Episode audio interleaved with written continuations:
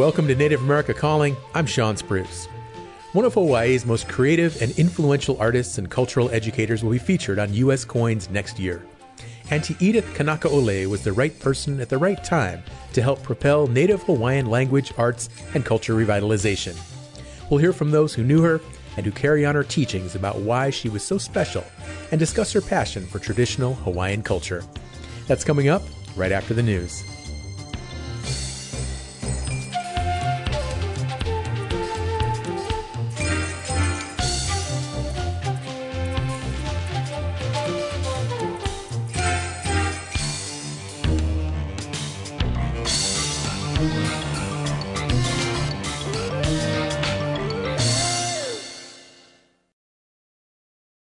This is National Native News. I'm Antonia Gonzalez. The Alaska State Senate recently passed its version of a bill that would clear the way for the state and tribes to begin work on education compacting. The legislation will now head to the House. Several tribes and Alaska's largest Native organization are backing the bill. KYUK's Olivia Ebertz reports. The bill, SB 34, was originally written to allow the State Department of Education and Early Development to allow a series of tribal compacted pilot project schools. Under this version, the schools would have opened as soon as the fall of 2023.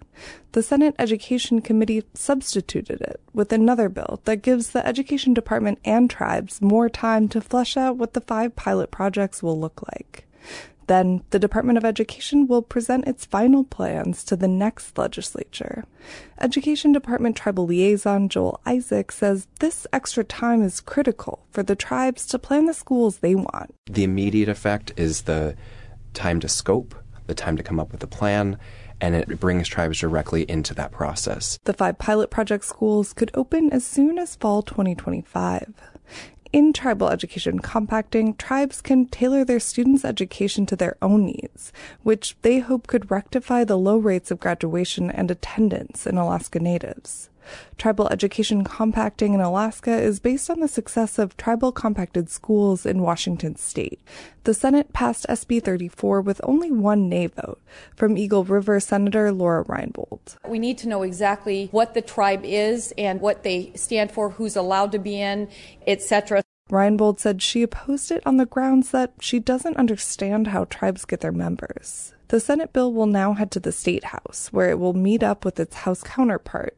Both the Alaska Federation of Natives and the Department of Education support the Senate's version of the bill. For National Native News, I'm Olivia Ebertz.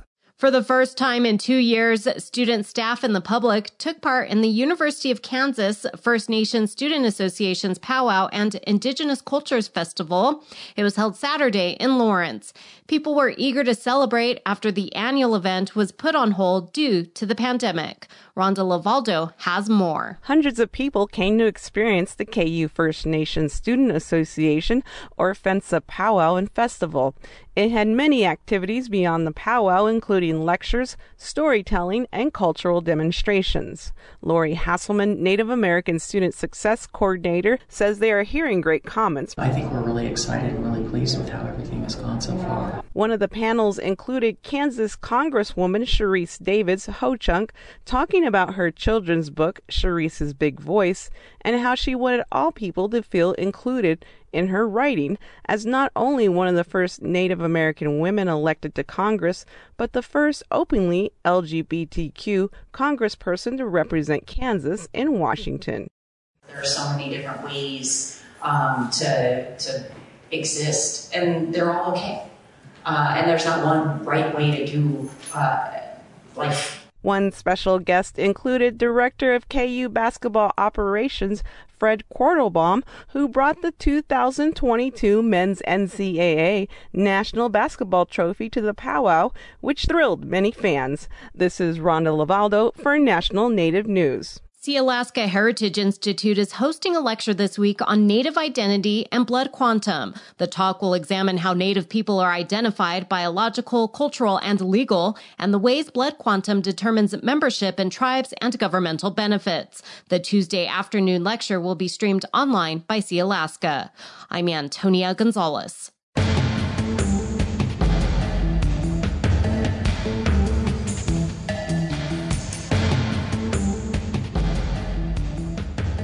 National Native News is produced by Koahnic Broadcast Corporation with funding by the Corporation for Public Broadcasting. Support by the Gathering of Nations Powwow, a live event taking place April 29th and 30th on the Powwow grounds of Expo, New Mexico, featuring song, dance, traders market, horse parade, and more. Tickets available at gatheringofnations.com and at the gates. Support by the Albuquerque Hispano Chamber of Commerce's Convention and Tourism Department, providing complete convention and visitor planning services to Hispanic and Native American conventions. Information on convention and tourism services at ahcnm.org.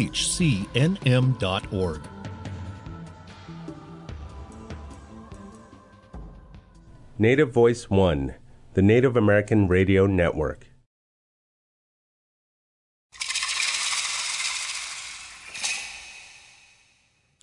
This is Native America Calling. I'm Sean Spruce. Edith Kanakaole was an acclaimed Kanaka Maoli, or Native Hawaiian, composer, chanter, hula dancer, and educator. Her work in Hawaiian culture and language revitalization helped strengthen indigenous Hawaiian identity and sovereignty at a time in the 1970s known as the Hawaiian Renaissance. As an educator and a person who believed in the power of education, Kanakaole pushed to include Hawaiian language, culture, science, and history in schools and in the state's universities. She died in 1979, but her teachings are alive today in Hawaiian classrooms and in a large network of family who continue her educational work. Edith Kanakaole will be celebrated on U.S. quarter coins in 2023 as part of the U.S. Mint's American Women Quarters program. Auntie Edith Kanakaole's legacy is also being celebrated right here on Native America Calling today.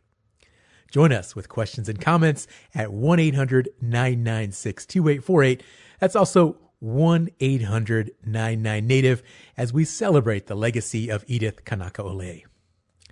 Joining us now from Hilo on Hawaii Island is Nalani Garman. She is the vice president of Edith Kanakaole's foundation and a grandchild of Edith Kanakaole. She's Kanaka Maoli. Welcome to Native America Calling, Nalani. Aloha, mahalo. Thank you for having us.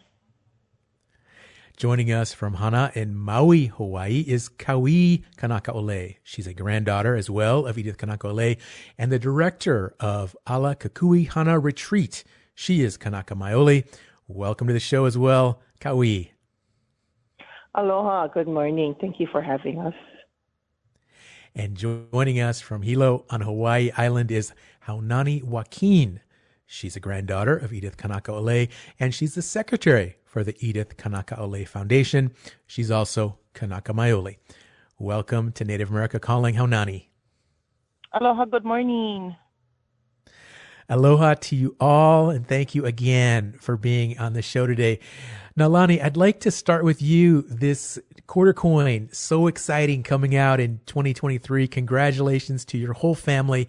How did you folks get the news that your grandmother was being selected for such a great honor?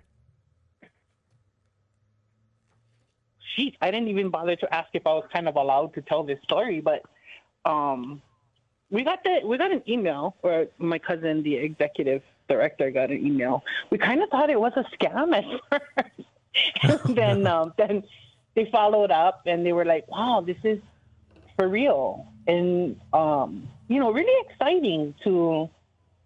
Um, there are there are myriad women in Hawaii history, even recent Hawaii history, who have done so much for the Lahui, for education, for um, Ike Hawaii, um, Hawaiian knowledge, um, and to have our grandmother singled out um, and and chosen. Um, this is quite an honor, actually.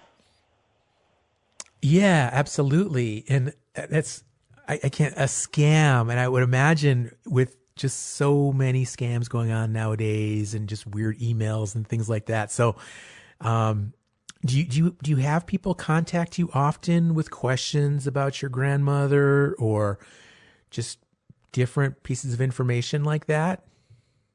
Yeah, we do. We get we get quite a bit. Well, especially now, um, we're getting a lot of questions and requests for interviews. Um, we still get people who request to speak with her when they call the foundation, which is kind of different. Um, but yeah, we do. We get a lot of uh, a lot of questions, especially as she's n- starting to be known on uh, a more global level. Mm-hmm. Now, do you know who the artist is going to be that will will create that image on the coin of your grandmother? Um, I'm not sure. I Haunani might know, or Kau'i might know. Um, there's a couple of the other cousins who are on that particular um, committee are not in this um, interview, but Haunani might know. Okay, Haunani, do you know who the artist is? yeah. Um, I no, I don't know who the artist is. I know that um, my cousin Kuhao has um, put in um, a lot of um, you know he's a graphic designer and um, he has you know talked with the artist about a coin and um, but I'm not sure what the artist's name is. I'm so sorry. oh no, that's okay. That's okay. Nalani, if you could um, share some memories of your grandmother. What do you remember about her? Oh, uh, well, grandma was I kind of I, I feel like she really wasn't unlike most everyone else's grandma if you were raised as a native um in a well we have Hawaiian homes which is not quite it, it's similar to like reservations but it's it's not the same thing. Um but if you were raised by you know your grandmother in the 70s 60s and 70s it's pretty much the same thing. She was um kind of larger than life and at the same time still just your grandmother who you're going to follow her rules. She have rules. You're going to follow them. Um, she was it, it was important to her that she share what she knows with us and so she did in big and small ways um, if even if it was just to wake up one or two of us early in the morning to go to the ocean and gather um, sustenance like uh, seaweed or or or fish or limpet. I'm trying to think of the English words. I'm sorry. oh, as, we, as we talk, okay. I'm trying to think of the English words. Um, so even if it was that or just playing music with her, um, all of those things were a part of, of daily life with her. Okay. And she always had violets in her purse. And she always smelled like baby powder. And um, she was just, you know, she was a great, a, a really great person to be around. I, I don't know, I've never heard her speak ill of anyone. And, um, you know, she was just sweet. Well, I would rather hear you use those indigenous words for these foods that you would gather as opposed to the the English words. So no worries. I love, love those indigenous words. Nalani, how old were you then um, when you were be- about this time when you were spending a, a lot of time with your grandmother? Um, well, I came over um, and lived with her and my cousins and my aunties when I was, I want to, oh, I was about five years old and um, so we came over from. Well, I came over from the mainland. Uh, my parents lived on the mainland, and I came over first as the rest of my family was trying to make their way over because large family. And so it was kind of like a boom immersion. You know, you go from it's life in the mainland is very very different from life at at um at the kai at the ocean in Keaukaha. And so, yeah, I was about five when I came over and was immersed into that with her and my cousins. And we were all. The other thing that was really important to my grandparents, not you know, my, and our parents, is that we are raised together. The the mm-hmm. cousins, mm-hmm. the way that they were raised with their cousins. So we're all very we're more like siblings, the cousins, and our children are are the same way with each other. Wonderful, Kaui. How about you? What what was your relationship like with your grandmother? So, um, as opposed to Nalani and Haunani, I'm much younger. So, so I was only four actually when she passed away, and I have very little memory of her. I have actually one very um, bright memory of her, and that is sitting on her lap, and um, she's on this big kind of papa son chair in my auntie's living room, and um, sitting on her lap, and her going through her black purse and looking for her violets, like Nalani mentioned, um, the violet candy, and giving me one, and that is that memory of her is sitting on her lap and eating a candy and her smelling of baby powder and just that warmth feeling. Um, so my experience um, of my grandmother came through stories, came through stories from my family, from my siblings, from my father, my aunties, but also a lot of stories from the public. Um, people's experiences with her through her classes, her workshops, through hula.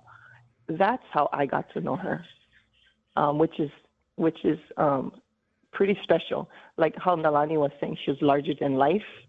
That experience of getting to know her because I was so young through other people's lens made her larger than life for me. Well, Kaui, that um, that memory you share of, of sitting on your grandmother's lap and, and eating the candy, that actually sounds like a scene from a movie. It just, it's so beautiful and just so like personal. That's just really, really fascinating. So, yeah, thank you so much for sharing. Listeners, we are talking today about the legacy of Edith Kanaka great Hawaiian educator, hula teacher, and many other exceptional traits and abilities. And if you have a question or a comment for any of our guests, please give us a call 1 800 996 2848 or you connect with us online at nativeamericacalling.com. I'm your host, Sean Spruce, and we're going to be back right after a short break. Ai, ai la opele i Hawaii. Ai la opele Hawaii e se ha o mai la i mausele e. Ai la opele Hawaii e se ha o mai la i mausele e. Uhi uha bai anda e se no mea e na ia puna e. Uhi uha e no na ia puna e. Nani kai uli e ke na pali e. Nani kai loa e Welcome back. You're listening to Native America Calling. I'm Sean Spruce. We are celebrating the legacy of Edith Kanakaole today. She's an important figure in the Native Hawaiian culture and language revitalization movement of the 1970s. And please join the conversation by calling 1 800 996 2848. That's 1 800 996 2848 to get your comments on the air. Kaui, this uh, revitalization movement from the 1970s that your grandmother was a big part of. Can you tell us more about what was going on in Hawaii at the time that she was pushing to have Hawaii culture, language, and history taught in schools? Um, I think it was definitely a time of um, realization that, um, you know, we were coming out of um, state, not just coming out of statehood, but that the fog, I think, the fog of statehood and um, and really coming into knowing or um, embracing uh, again who we were as people, as Native people, and our different uh, cultural practices, getting back into those different things. And um, you know, hula was a big part of a cultural practice that continued throughout throughout those years, but um, I feel like it was more looked at as a form of entertainment rather than um, a practice. and so this time period of the 70s helped to kind of ground people and um, reconnect people to place, reconnect um, Native people to their past, to their kupuna, um, and she was a big part of making those connections for people. And I think, you know, her having that grandmother um, role or that grandmother presence was what really helped people or invited people in and made it made it much more um, tenable and and inviting. Mm-hmm. And this whole uh, language revitalization effort that she was such a big part of was um, was there much of that going on before before your grandmother started doing that work?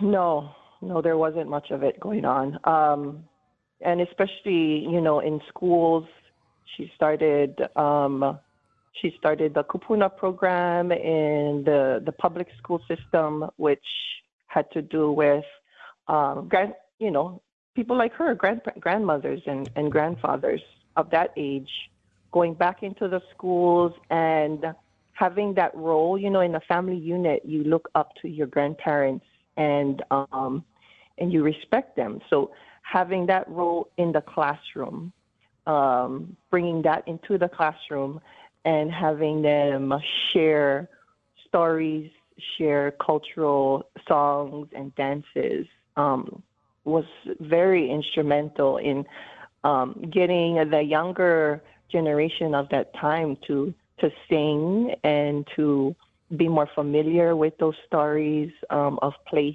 and of our people, and she helped to to do that. Interesting. Haunani, your grandmother was involved with so many significant cultural programs and efforts. The the dancing, the language revitalization, the education, history. Um, but her, her music career perhaps is, is what she's most famous for, very influential. Haunani, can you tell us more about her, her singing? You know, she was, she was everyone's auntie, but she was our grandma. So she, her second record that she put out the um, the Hi'ipoi Ka'aina Aloha record, um, which is uh, her singing, um, was pretty great. I think um, it, it made a great impact on the place that she um, was from, um, where we grew up, and um, her music really, I guess it resounded, you know, across Hawaii, and you would hear other um, musicians, you know, remix the song, and um, I think people just loved. She, her voice was just beautiful. Was, she had a beautiful voice, very kind. She certainly did. And let's go ahead and hear her voice. Uh, we're going to go play a song from Mrs. Kanaka It's one of her most well known songs. Let's go ahead and cue it up now.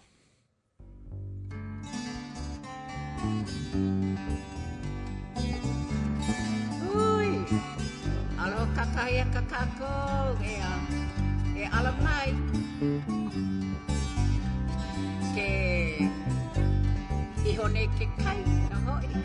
a he maha.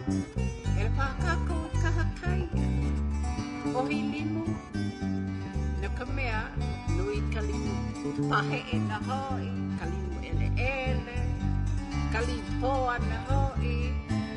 A e kipa mai kako a tau. Ko kako ai na kakahi a ka kela o yoi o kalinu na ka mea ka mele ke ia ka ulu o ke kai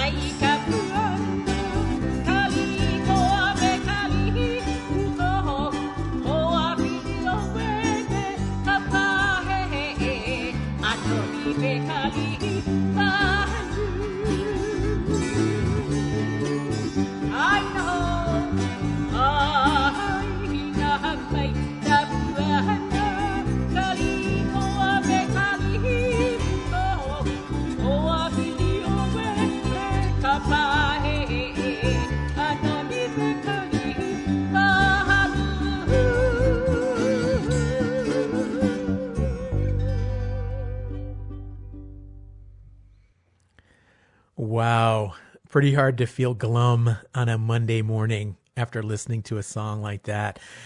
Haunani, tell us more about this beautiful song. Um, so, Grandma is singing about uh, the different types of limu, limu lipoa, limu kohu, and um, you know which is her favorites. And she would wake up early in the morning to go down to the kai or the ocean and pick limu. Um, how the limu sways in the glistening sun and the waves, and it's saying, "Here I am," and come and pick me. And um, she would um, pick the limus and bring it home and prepare it, and it would be so ono that she would say, Hey, ono mauli no." so as you know, you were playing the song. You know, I, I'm I'm sure. Besides myself and my sister Kau'i and my cousin Nalani, were like in our heads dancing the hula. So I'm envisioning your your grandmother living right there near the ocean and just living this awesome traditional lifestyle. But yet at the same time, she traveled um, throughout North America, performing, um, doing presentations and speeches. So, um, wow, just such a such a remarkable life. What, what was that like with her with her traveling and, and just being such a, a widely known figure? you know, it's it's such an honor to like see all these photos of where she went and you know people that she encountered and i guess being from that time um 70s 80s that uh i think it was like i said she was everyone's auntie but she was just our grandma. And we didn't look at her as bigger than life well she, and but she was because she was grandma. Um there are a lot of people that um sometimes we meet and they're like oh this is your grandma and i i remember seeing her at a performance in um america or in um in the Polynesians or like she she traveled wide just to spread, you know, what we have. And I think um our culture pretty much is, you know, the same as Native American. Um, you know, in in similarities, we have similarities, a lot of similarities. Yes. Yes. And um I think that was that was important to share wide world actually. Mm-hmm. Yeah, yeah, definitely. Those similarities are are so so cool. And Nalani, um, Haunani just talked a little bit about hula, and I know that um, that was also an area that your grandmother was very influential in. Nalani was in the hula. Can you talk more about that? Um, yeah. Um, luckily, luckily for us, lucky for culture, period. Um, grandma's mother, Mary Kekuewa Ahiena, um, came from a, a hula line. She was a hula kapu. Um, she practiced hula kapu, which which meant that they did not give up their hula. If there was no break in their hula lineage line, um, even during the time when Hawaiians were supposed to, were ex- expected to, as as most of your listeners know and and can can completely understand. Um, natives are meant to put away their nativeness and do something else, colonial. Uh, but our grandmother's family did not put it away. They continued to practice, luckily for us. Um, because, you know, as I said earlier, grandma, it was important to her to share what they know, which was not, that was one of the things that was not um, openly accepted as the revitalization was making its second resurgence, you know, in the 70s. Um, because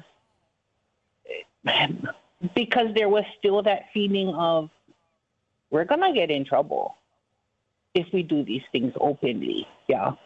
So there are still some practices that were kept underground. Um, they've been coming out slowly over the decades, but grandma wasn't like that. She shared what she knew, and luckily for us, she did because in the hula, in the mele, the songs, in the in the oli, our chants, um, that's all our information. You can learn almost anything from the mele, from the songs, from the dances, um, including what kind of limu are in what area of what island, what um, what kind of fish are in near the sea or uh, near the reef, um, or in this particular area, um, what kind of what kind of um, vegetation belongs to is the manifestation of what gods and goddesses. Um, so because she did not leave that aside and only and only continue it as a form of entertainment, um, we were afforded that knowledge to carry on to and to build upon and to continue to share. Don't get me wrong though, grandma was still all about that um, you know, that entertainment hula as well. Mm-hmm. And that's interesting that that separation between the two, the the very deep traditional aspect of hula and then the more commercialized one and and what you're really sharing with us today Nalani is that these songs were actually a way to document oral history if you know the, the, the types of foods and, and so much of, of this history was, was able to be documented in that way through those songs. And the fact that they didn't have that break in the lineage like other um, communities did is, is just even more astounding. Listeners, please give us a call with a question or a comment. Fascinating discussion today. Hawaiian history and culture. 1 800 996 2848. We do have to take a short break, but we're going to be right back in just a minute.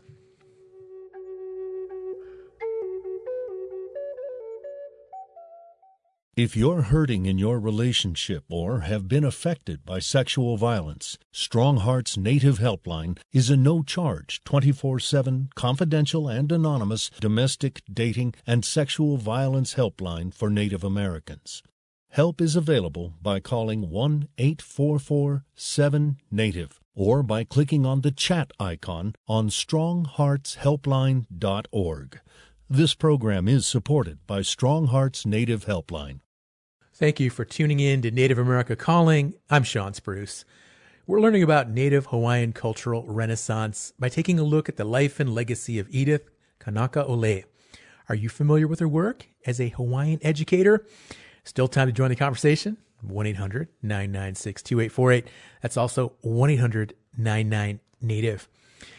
Kaui, we've been talking so much about hula, about the songs that your grandmother sang, language revitalizations, but I also don't want to overlook um, her role as an educator and the fact that she became a teacher at Hawaii Community College and then also at the University of Hawaii.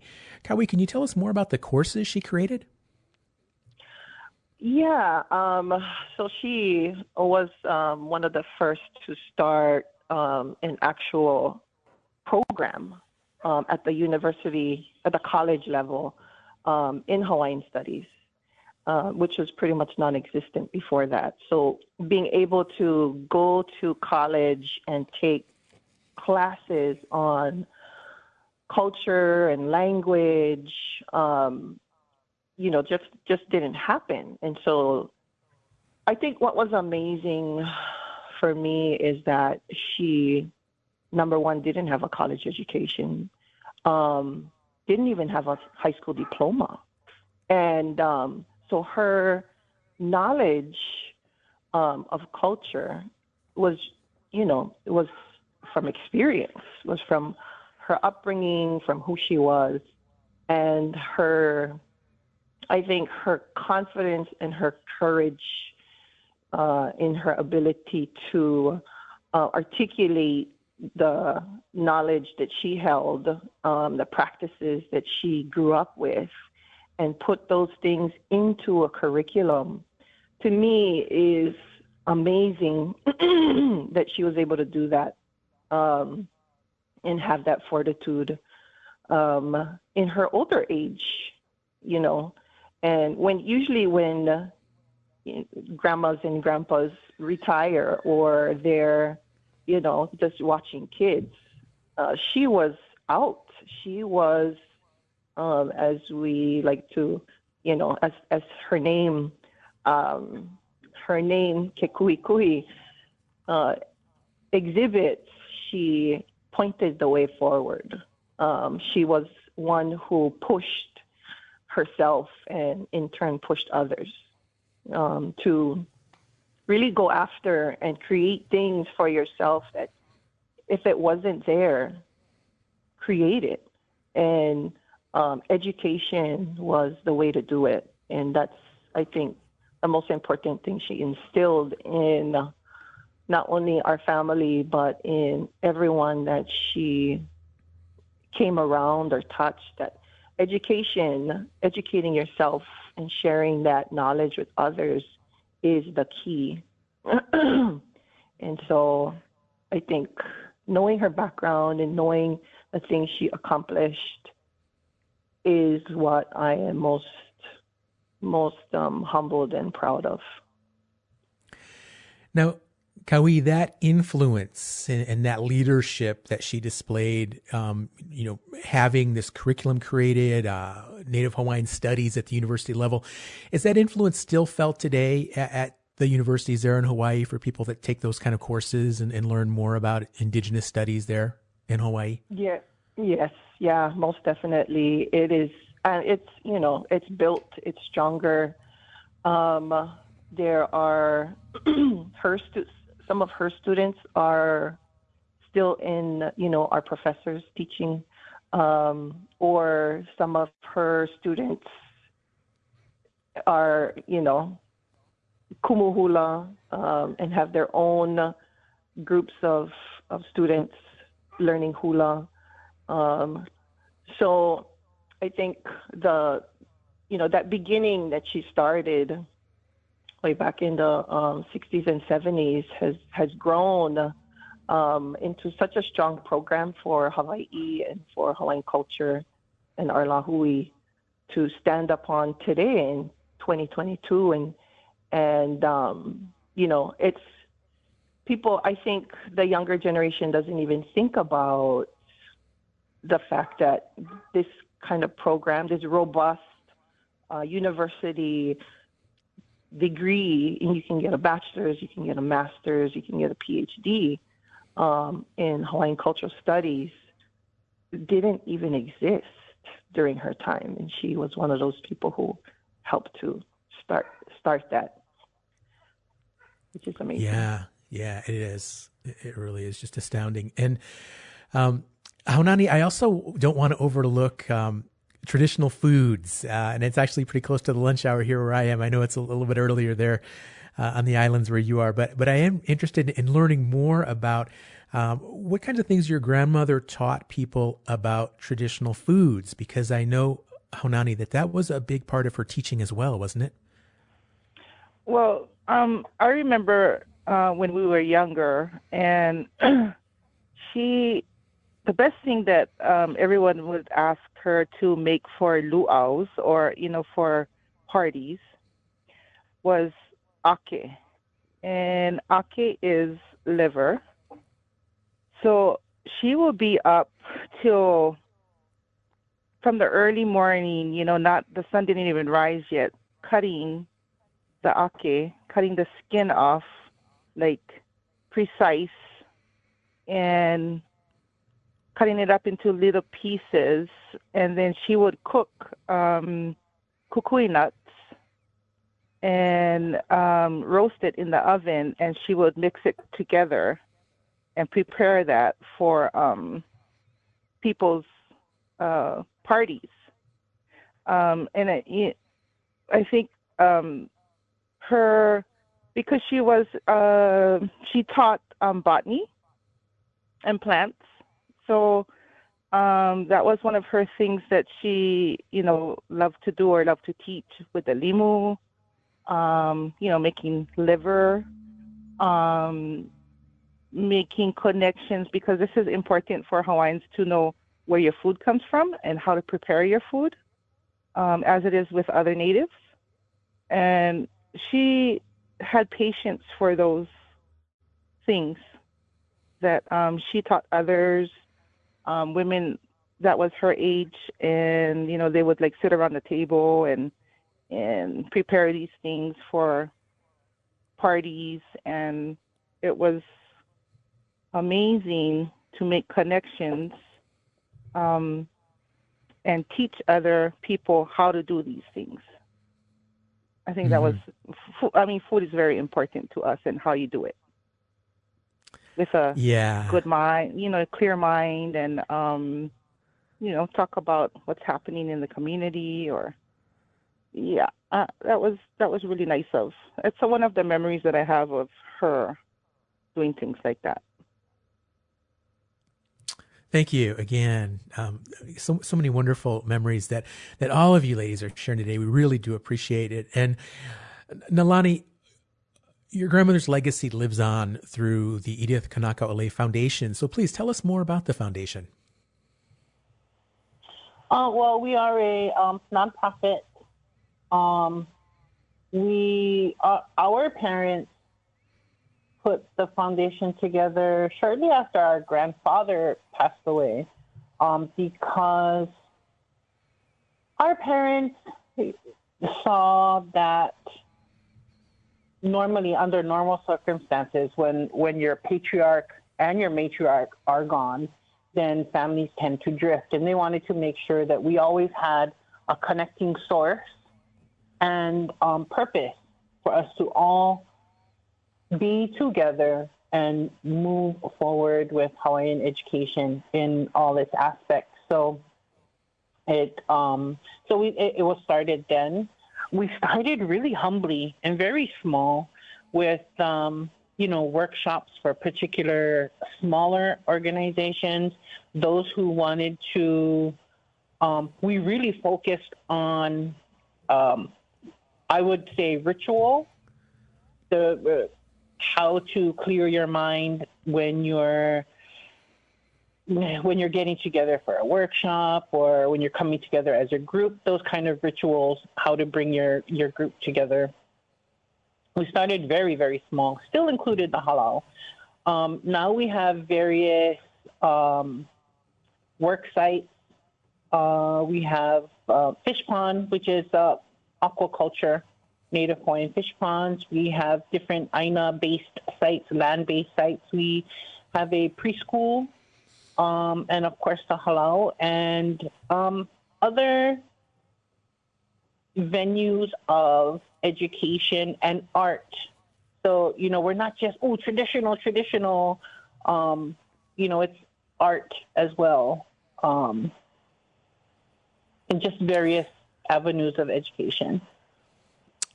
So, Nalani, you mentioned workshops, these traditional practices, aquaculture, even a preschool. Um, there are scholarships too, as well. Don't you grant scholarships every year? Yes, we do. We do give scholarships out for higher education. Um, I believe we do at least two, eh, sometimes more. It just kind of depends where we are in our uh, fundraising for the year. But we do give out um, scholarships so that our youth can continue with their education. Now, where can our listeners go to learn more about the foundation? Oh, definitely. Edith Kanakaole Foundation. Um, that's the best place, is, or dot, dot com, dot org, dot com, I think. Let me Okay. look it up real quick. Well, while you're doing that, I, I want to um, ask Kaui, and again, I'm just so intrigued by this coin, and, and I, I can't get over the fact that Nalani thought that it might have been a scam when, when you folks were first contacted about this um, this proposal to create the, the quarter coin. So, Kaui, I, I want to ask you when you get that, when you get your hands on the very first, your very first quarter with your grandmother on it, what are you going to do with that first coin? Oh, that's a good question. Um, you know, I'm I'm going to buy a you know, like hundred dollars worth at least. I already I already created my account on the Mint website. You know, you create your account and um, then they send you newsletters. I already looked all of that up. Uh, it also um, I learned about the different um, the different places that they print the um, the different mints in the, across the U.S. There's one in Denver. There's I think one in Philadelphia. Anyways, um, you know, I'll definitely make sure uh, my kids have, and and I'll keep it um, in a case somewhere in my house. yeah, keep we're it not, safe we're for not sure. Spending it. we're not spending it. and definitely load up while you can because my guess is they'll go quickly and you know they have limited limited minting of those coins so probably only for about a year or so will they be available and then that'll be it so definitely Yeah. want to stock up Nalani um, did you look up did you find the information you were looking for Yes, edithkanakaolefoundation.org. And Got so we it. have all of our various projects and um, well, even the press release about the U.S. quarter designation. wonderful wonderful How, Haunani, how about you what are you going to do with your first coin I'll probably, um, you know, because it's it's uh, put in a packet. So I went online and went to look, and you know, we'll just reserve it for the grandchildren and so on and so forth, and put it on the shelf and show it off. now they're they're in Hawaii uh, amongst um the general Native Hawaiian community. Are- Are people excited? Are they talking about the coin coming out? You know, that was that was yesterday. Um, I went to lunch with um, my uh, Auntie Pua, our Auntie Pua and um, Auntie Edith, which is Grandma's two daughters. And so we were sitting having lunch, and um, people were coming up to us, which you know I forgot all about the mint and Grandma's quarter coming out. So they there were like four people that came up to the table and said, "Oh, congratulations!" You know, telling my aunties, "Congratulations!" And so I looked at my auntie Pua and I said, "Congratulations for." She's like, "I guess the quarter." I'm like, "Oh yeah." So you know, it's it wasn't something that you know I keep in mind, but people were coming up and saying such an honor your, your mother on the coin, and I was like, "Wow." Yeah, this is real. Like I'm sitting there with people coming up to congratulate my aunties about it. That was that was great. Well, again, congratulations. So happy for you and your family, uh, your sister and cousin that are on the show as well. And uh, Kaui, I want to give you the last word. Anything else you want to share about your grandmother before we have to wrap up the show? Um, I think just to kind of um, let everybody know that she was um, definitely a interesting woman of her time. She was able to um, push forward many things that um, today we probably take for granted uh, that we do automatically as as Native Hawaiians. Um, but also she was able to kind of walk the line and be in two different places at the same time, you know, as a Native Hawaiian woman, um, but also as a modern woman looking forward um, in many different um, avenues, many different venues of life. Um, that she was able to bring that foundation and that culture that she grew up with into those spaces that maybe didn't have the, that information or that knowledge. And so, um, definitely a Renaissance woman. And um, I think we are all her grandchildren and great grandchildren are so proud and, you know, humbled, but also tasked with continuing. Sure. I want to thank Nalani Garman, Kaui Kanakaole, and Haunani Joaquin for sharing memories and teachings of their grandmother in celebration of the lasting legacy of Edith Kanakaole. Join us tomorrow for a timely discussion about recent bids to free Leonard Peltier. I'm Shawn Spruce.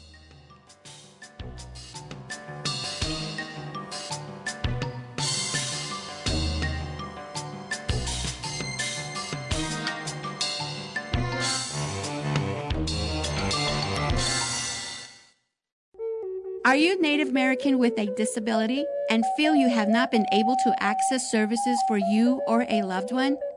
The Native American Disability Law Center can help. The Native American Disability Law Center is a not for profit 501c3, and there is no charge for this help.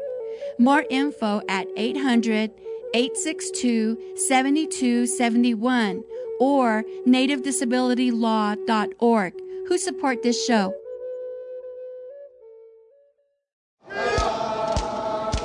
CMS program. Ikayor minyangasi, ikayor sakasi diabetic tiun. Nunakiptinito si ilati minyaktusi. Contact Luo local Indian healthcare provider. Kaya sa kangwaf si turluo healthcare.gov nakakila luo 1-800-318-2596 Unakalunis Center for Medicare and Medicaid Service.